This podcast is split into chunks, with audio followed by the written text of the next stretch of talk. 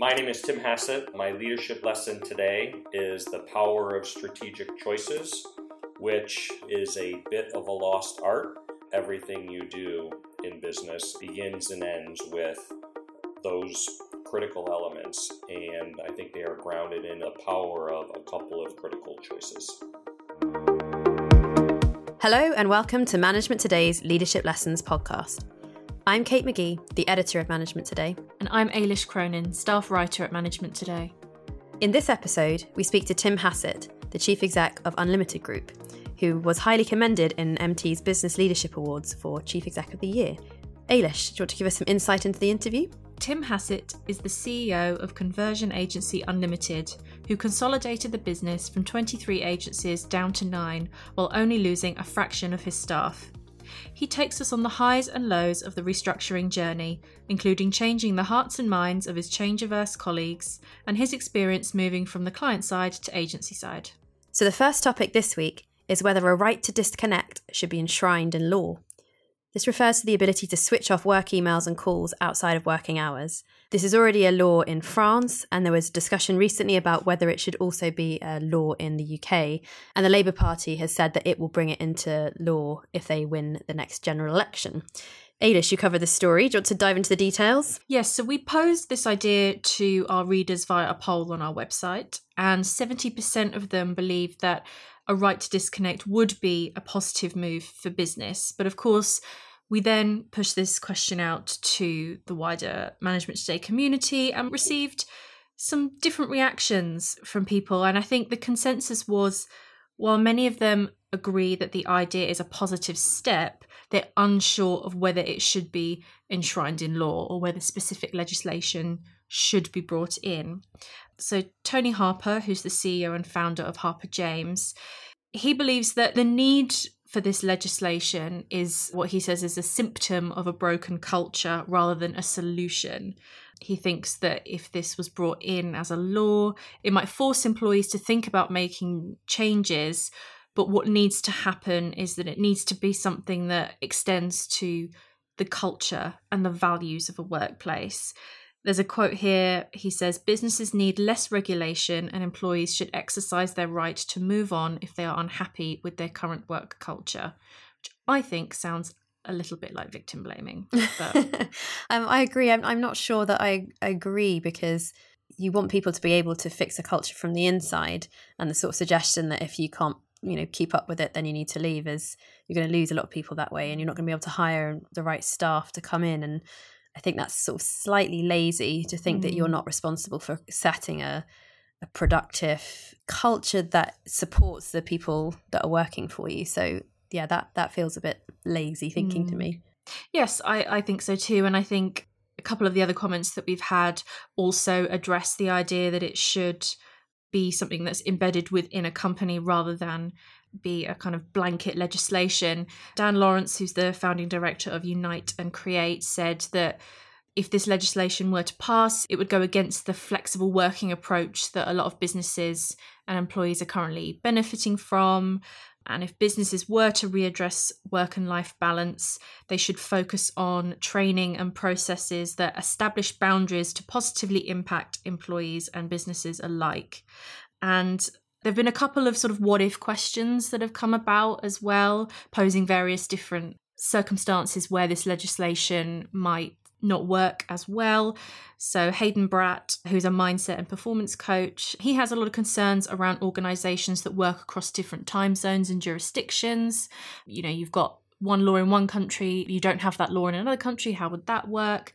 He also has concerns about around how it will be policed or enforced in the workplace and what the potential ramifications might be for those who do contact colleagues or employees outside of hours, what will happen to them.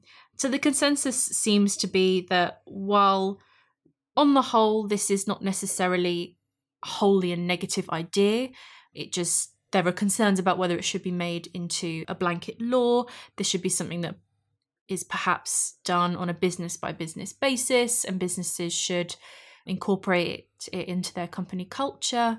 But I think if it were to be a sort of business by business case, there does need to be some regulation there and perhaps some sort of outside force or a governing body that can make sure that that's not being abused. Yeah, I think it's an interesting topic because I think the principle of it is broadly right that you don't want employees to be constantly feeling they have to work all the time and you don't want to have people that are misusing that power and you know demanding people are working all hours and checking emails all the time however there obviously are some jobs where that kind of work is necessary sometimes the pushback about the flexible working approach i think is interesting particularly as people have different working hours and maybe sending emails at different times and stuff but i also think that's sort of written into people's contracts so, so one person might be working late at night but they send an email to a colleague that's not, well, that's fine because that colleague that isn't working late at night mm. will respond in the morning and that's fine. So it's more about what that mm. person who's receiving the email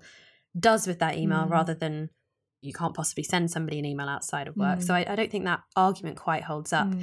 And I do think it's a kind of cultural thing because mm. again, I mean, there's, there are a few laws and it's a kind of a neatly one line in a kind of employment contract saying you know, we expect you to kind of do extra work as and when is required, mm. or we'll expect you to answer your phone when mm. it's, you know, necessary. So, yeah, I think it may be more of a broader cultural piece that needs to change. So, making sure that working out of your hours doesn't become an expected thing all the time, and that there's thought that goes into looking after your employees and making sure they they do mm. have proper breaks, which all the research shows makes them more productive. Mm. And so, uh, you know, any business leader should be um, wanting their staff to be more and more productive, and, and breaks have been shown repeatedly to be a way of doing that. So, but it's a, definitely an interesting one to see whether that actually comes mm. into fruition or not. And now, our other top story this week is How Not to Be a Cringy Chief Exec on LinkedIn, which was written by Andrew Saunders. It's an interesting take on why leaders should be on LinkedIn and how to get it right. And along with the usual self promoters and humble brags, there is a sort of general sense of snobbery around LinkedIn because of its origins as the go to place for job seekers. So the more senior types who are lucky enough to have headhunters on speed dial for when they fancy a career move dismiss the platform as a bit middlebrow. But Andy argues that this attitude is both patronising and out of touch. For a start, it's a great way for leaders to connect with customers and employees in a trusted and well understood environment let's not forget it's a platform with huge reach. There are over 35 million accounts in the UK alone, and that's more than one for every member of the working population. And it can help supercharge your brand, as Bill Gates has discovered and obviously has bought into, having Microsoft having acquired LinkedIn recently. It's increasingly a valuable source of information and industry insight if you can know how to find the gold nuggets amid some of the less valuable content. And I, I think that becomes increasingly important as people are returning to conferences now, but certainly with the kind of water cooler moments and the opportunities to you know meet peers faded somewhat during the pandemic. And also, importantly, prospective employees will check you out on the platform to see whether you sound, you know, human, whether you sound like a decent person or not. So it's definitely something worth engaging with. And the article has some handy tips for CEOs to get it right. He's written a kind of do's and don'ts of LinkedIn, which Éilis and I thought we'd play a little game with. We'll read some of those out to you now. Uh, do you want to be the do or the don't, Éilis? I'll be the don't. Oh, okay. The negative one. All right, so here we go. The do's and don'ts of LinkedIn. Do think about how what you post and share reflects your professional interests and profile. LinkedIn is not Facebook, Twitter, or Instagram, it's your career shop window. So, unless you are a professional pet groomer, no one wants to know how your cats are doing. Amen. Don't treat your LinkedIn page as just an online CV your LinkedIn profile should be more personal and conversational. It should tell your career story as well as listing what jobs you've had. Do share posts that support others in your network and show how you have worked with them to achieve success. Don't brown nose, or at least not to excess. Be selective and try to add to the conversation rather than just replying with a breathless great to everything your boss posts. Great. Do engage in conversations on issues that interest you where you have specific knowledge or when you can offer some particular insight. Don't brag or humble brag about how amazing or successful you are at your job, especially not if you have a leadership role. Smartasses are hard to like and even harder to follow. Do use your LinkedIn network like you use your personal contacts for context, support, and to help make new connections. Don't spam them with trivial or tangential requests and never hit them with an unsolicited sales pitch. Do Respond quickly to connect requests, even if it's only to say no. Leaving people waiting for days is bad manners. Don't automatically reject connect requests from people you don't know. Check out their profile. Do they look interesting or potentially useful? Do you have connections in common? There's not much point being on LinkedIn if you aren't open to making new links. The clue's in the name. Do get a decent professional photo for your profile. Save the holiday snaps and family groups for Facebook or Instagram. Don't be the crying CEO, aka the CEO of Hypersocial, who in August last year fronted an update about layoffs at his Ohio based firm with an apparently irony free picture of himself in tears at the horror of it all. He may have been aiming for radical honesty, but what he got instead was an online roasting for his lack of EQ. And there you have it, your top tips for um, LinkedIn success. And finally, in our ongoing series of management mishaps, is the government official in India who dropped his work phone into a reservoir while he was taking a selfie. Instead of just admitting his stupidity and moving on, he used his power to order the reservoir to be drained.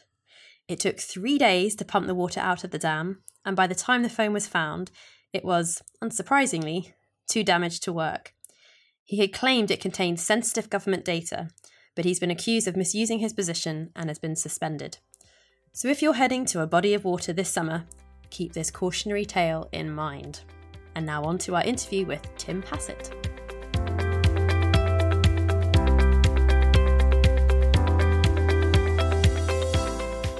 So, you became CEO in 2019.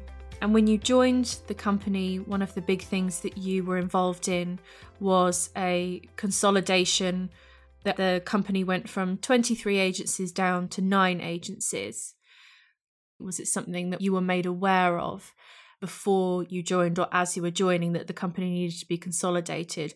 Or was this something you discovered once you joined? Well, I knew they were lacking identity and direction. And what I would submit is the discovery process was really in the strategic planning process that I led. So it was a little bit of both. Hmm.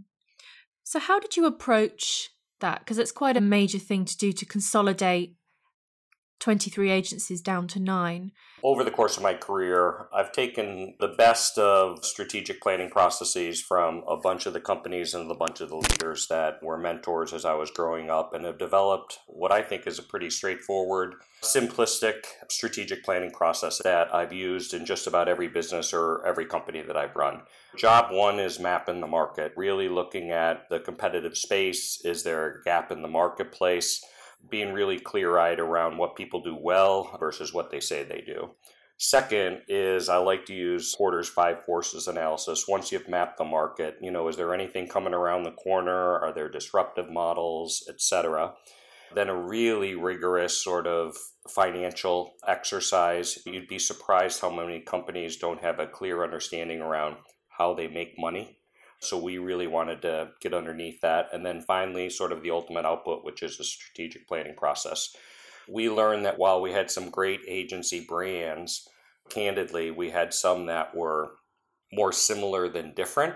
And so consolidating allowed us to do a few things, which was really bolster sort of our core capability set and elevate our competency by taking the best and the brightest of what we had internally and aggregating them together. It's quite an emotional journey to go through. But at the same time, as we really started to crystallize our direction, folks started getting pretty energetic about it. And then, as part of the output of the strategic plan, we had a very specific delineated communication plan that, of course, started internally and cascaded down and across the organization, if you will.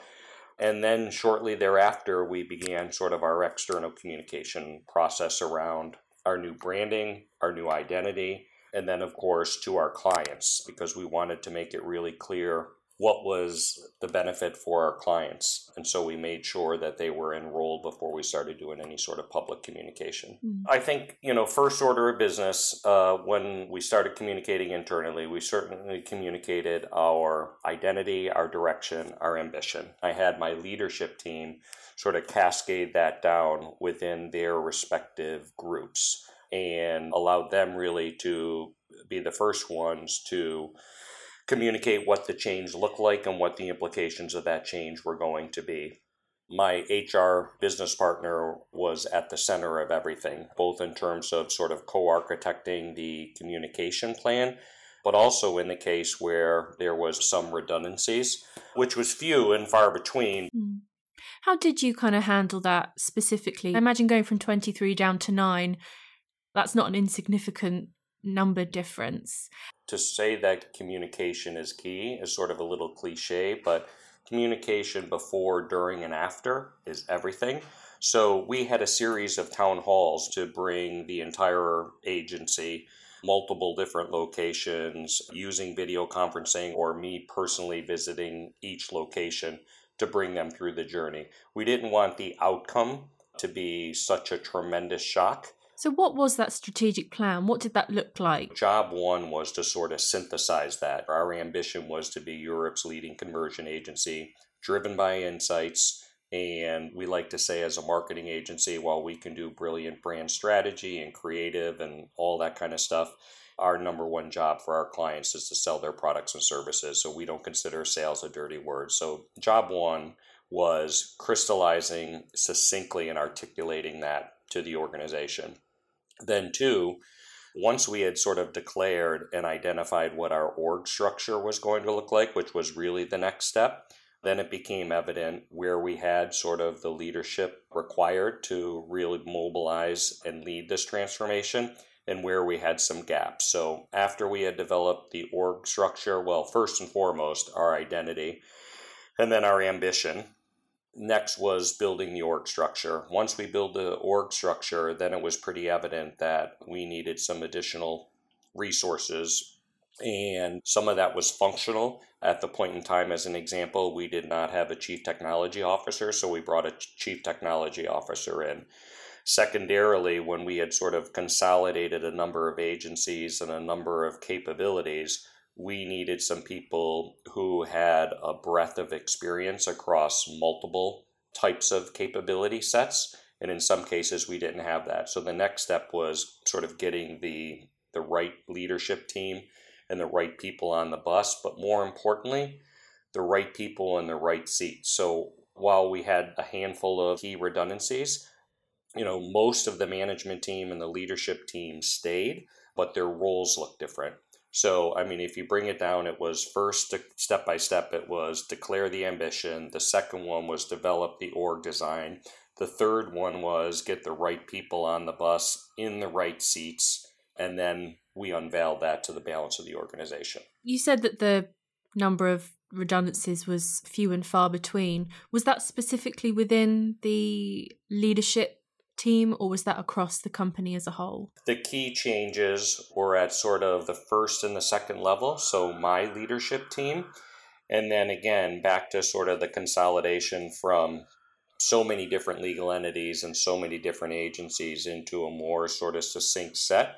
The next layer down, if you will, the leaders of those agencies. My first management meeting I had, there were 27 people in the room it makes it really difficult to sort of you know mobilize an organization when you have 27 different voices sort of on the leadership team. So that was sort of the next level where there was some additional consolidation. When you lead transformational change many of them did not want to be part of it. But if i was to say how many people of the core uh, let's call it you know 30 maybe when i first walked into the room were sort of affected you know, probably immediately five or six, and maybe over the course of the three years, you know, that number was probably, you know, maybe up to 10. But again, at the same time, we created new roles, bigger roles, and we certainly grew the agency significantly. Hmm. I wanted to ask you about your move to realign the executive leadership team by using something called the three C's. Mm-hmm. What are these three C's and how did you use them to create a new leadership team? I think any leadership team should, not only should a business have an identity, but leadership teams should have their own identity. And I'm a big believer in also bringing the best and the brightest and, and candidly the most direct because I think when you have healthy tension and different points of views and really constructive debate, your organization becomes better. I'm really proud of my team because we co architected these sort of three C's together. It starts with character. And when you're in running an agency, unlike a lot of the other businesses that I've ran where products and manufacturing and route to market models and all that kind of stuff are a part of the business model, you're essentially a people agency. So, as leaders, you've got to have uh, leaders who have great character, who are good human beings, and who engender followership. You know, that was the first C. Second, and again, sounds straightforward, is competency. When we did go through this transformation back to some of the requirements that we had, some of the requirements that we had were different than sort of what our identity in the past had been. So, job one was to make sure that we had the right competency set on the leadership team. The breadth of experiences that were required were different. So, you know, starts with competency. But the third one, which is the C that I value the most, you've got to be a collaborative team. We were going through such a dramatic transformation and organizational change that you know I've been part of organizations if you've got some of the leadership team members who are not fully on board the organization will see that and your path forward will be much more difficult much more arduous and a lot longer and so making sure that we came off as a collaborative cohesive group when organizations see that the leadership team is aligned to the mission, to the vision, to the identity, the organization will line up much quicker and, and have energy and feel similar excitement that the leadership team does. Hmm. And what were some of these specific challenges that you faced during this consolidation transformation process and how did you overcome them? Boy, we we could probably be here for three hours answering that one. Let me see if I can give you a few. First, you've got to start with the external marketplace if you think about sort of this period of change, right? Change in and of itself, particularly the one that we took upon ourselves, you know, is hard enough. But we were in a marketplace where, you know, first we had COVID, right? Then you had massive inflation and then threats of recession. And then, of course, sort of the Ukraine war here in the UK, we had three prime ministers in a year. So, you know, one was sort of being agile to be able to adjust to so many of the different sort of external dynamics that were at play, even before we sort of, you know, took on the challenges of the change that we did. Two, it's not always a straight line, and back to I cannot underplay the value in communication before, during, and after because while you might think folks are really clear, half of the challenges that we had around, if you will, resistance to change was ultimately and inevitably just a product of there wasn't clarity around the intention behind the change and the external value of that change. So, again, I think it just comes to most people are naturally change averse, but when they see the value of it and what it'll create, they come along for the ride.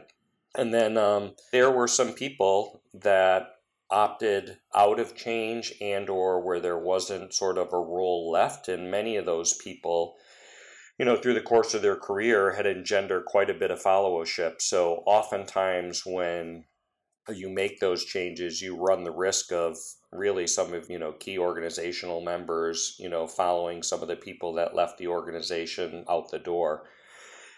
And uh, we were really cognizant of that and one of the things that i'm most proud of if you will that next level down if you will the people that report to my leadership team there is about 60 of those. So think about you know think about you know 10% of our organization if you will is the real management team where everybody in the organization reports to. And over a 3 year period 58 of those 60 managers stayed and bought into the transformation and the opportunity that we could sort of co-create together. How did you encourage some of those people who were perhaps a little bit change averse or a little bit unsure or hesitant before this consolidation went through. What were some of the things that you did to sort of encourage them to get on board? Yeah, well, we didn't do this strategic planning process in a vacuum. Every member of my leadership team either led one of those work streams or co led one of those work streams. And it was up to them to actually identify sort of the sub teams that would be part of that process. We enrolled a lot of the people that we knew were going to be critical to the future that we needed.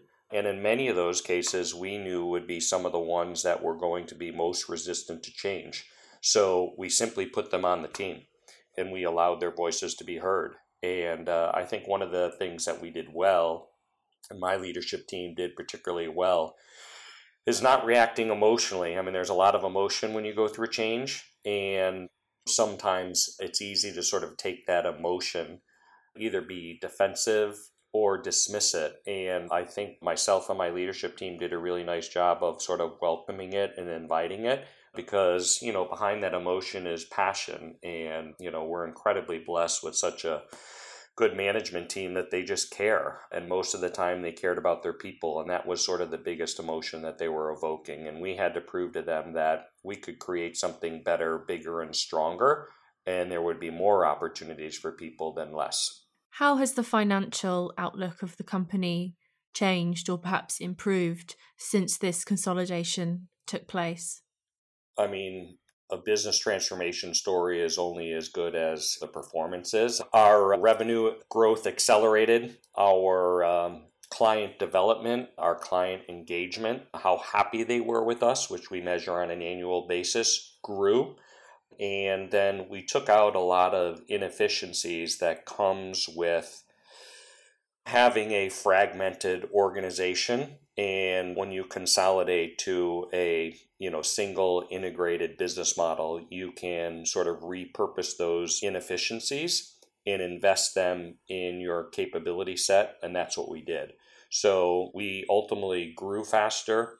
We um, made our clients happier and we improved our profitability where we could invest in you know new verticals and new marketplace opportunities. It was a virtuous cycle that kept helping the company grow. And most importantly and we measure everything we measure everything on behalf of our clients you know the performance that we're delivering for them.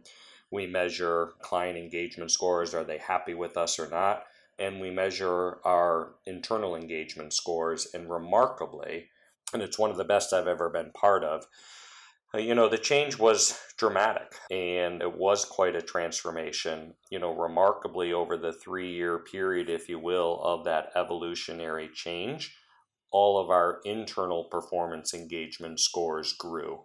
And a couple that grew the fastest were the trust in senior management and the quality of our communication.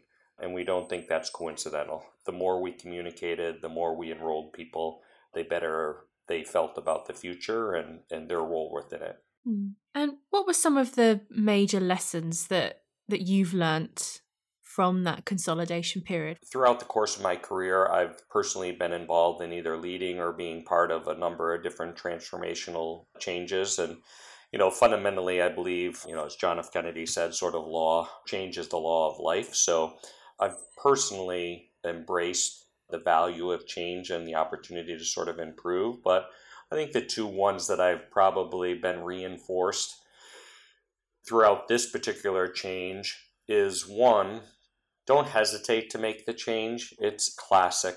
There's been some times where we or myself have over deliberated around a particular change and talked ourselves into why we should be slower or why we should be more considerate and then you know six months to 12 months down the line we make the change that we had been contemplating for a bit. And the improvement that we saw was almost overnight. And it just says that once you've declared you know go with courage and conviction. Don't over deliberate. There's always going to be resistance to change but if you've done your homework and you know that change is right just make it and move on to your new destination. And again, there was a couple of instances in this three year journey where I simply wish I would have gone faster with some of the change, whether that's people or whether that's structure. Move with courage and conviction. Don't over deliberate. Change is always going to be hard, but if you know it's the right change, then go quickly. How did you go about setting, keeping that company culture set in place while this transformation was going on?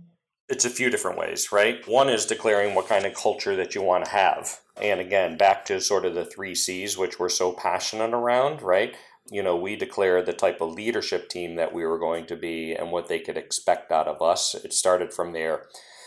Two, measuring things that are elements of your culture. So, back to sort of, we don't subscribe to the sort of cobbler shoe theory, right? We have brilliant researchers and insight people who actually architect and run our engagement surveys that we use so that we're really clear around what people are thinking, how they're feeling against the critical elements that drive our culture. We do rigorous action planning. When we listen to our team, what's working, what's not, we then develop rigorous action plans behind that to make sure that we're improving in the areas that we're falling short.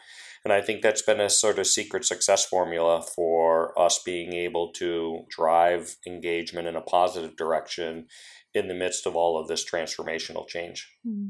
And what lessons did you learn about leadership hmm. from this experience? First and foremost, you know, part of your job is to develop a direction for the business that you're running and the team that you're leading. So it starts with that. And as far as I'm concerned, that is sort of job one.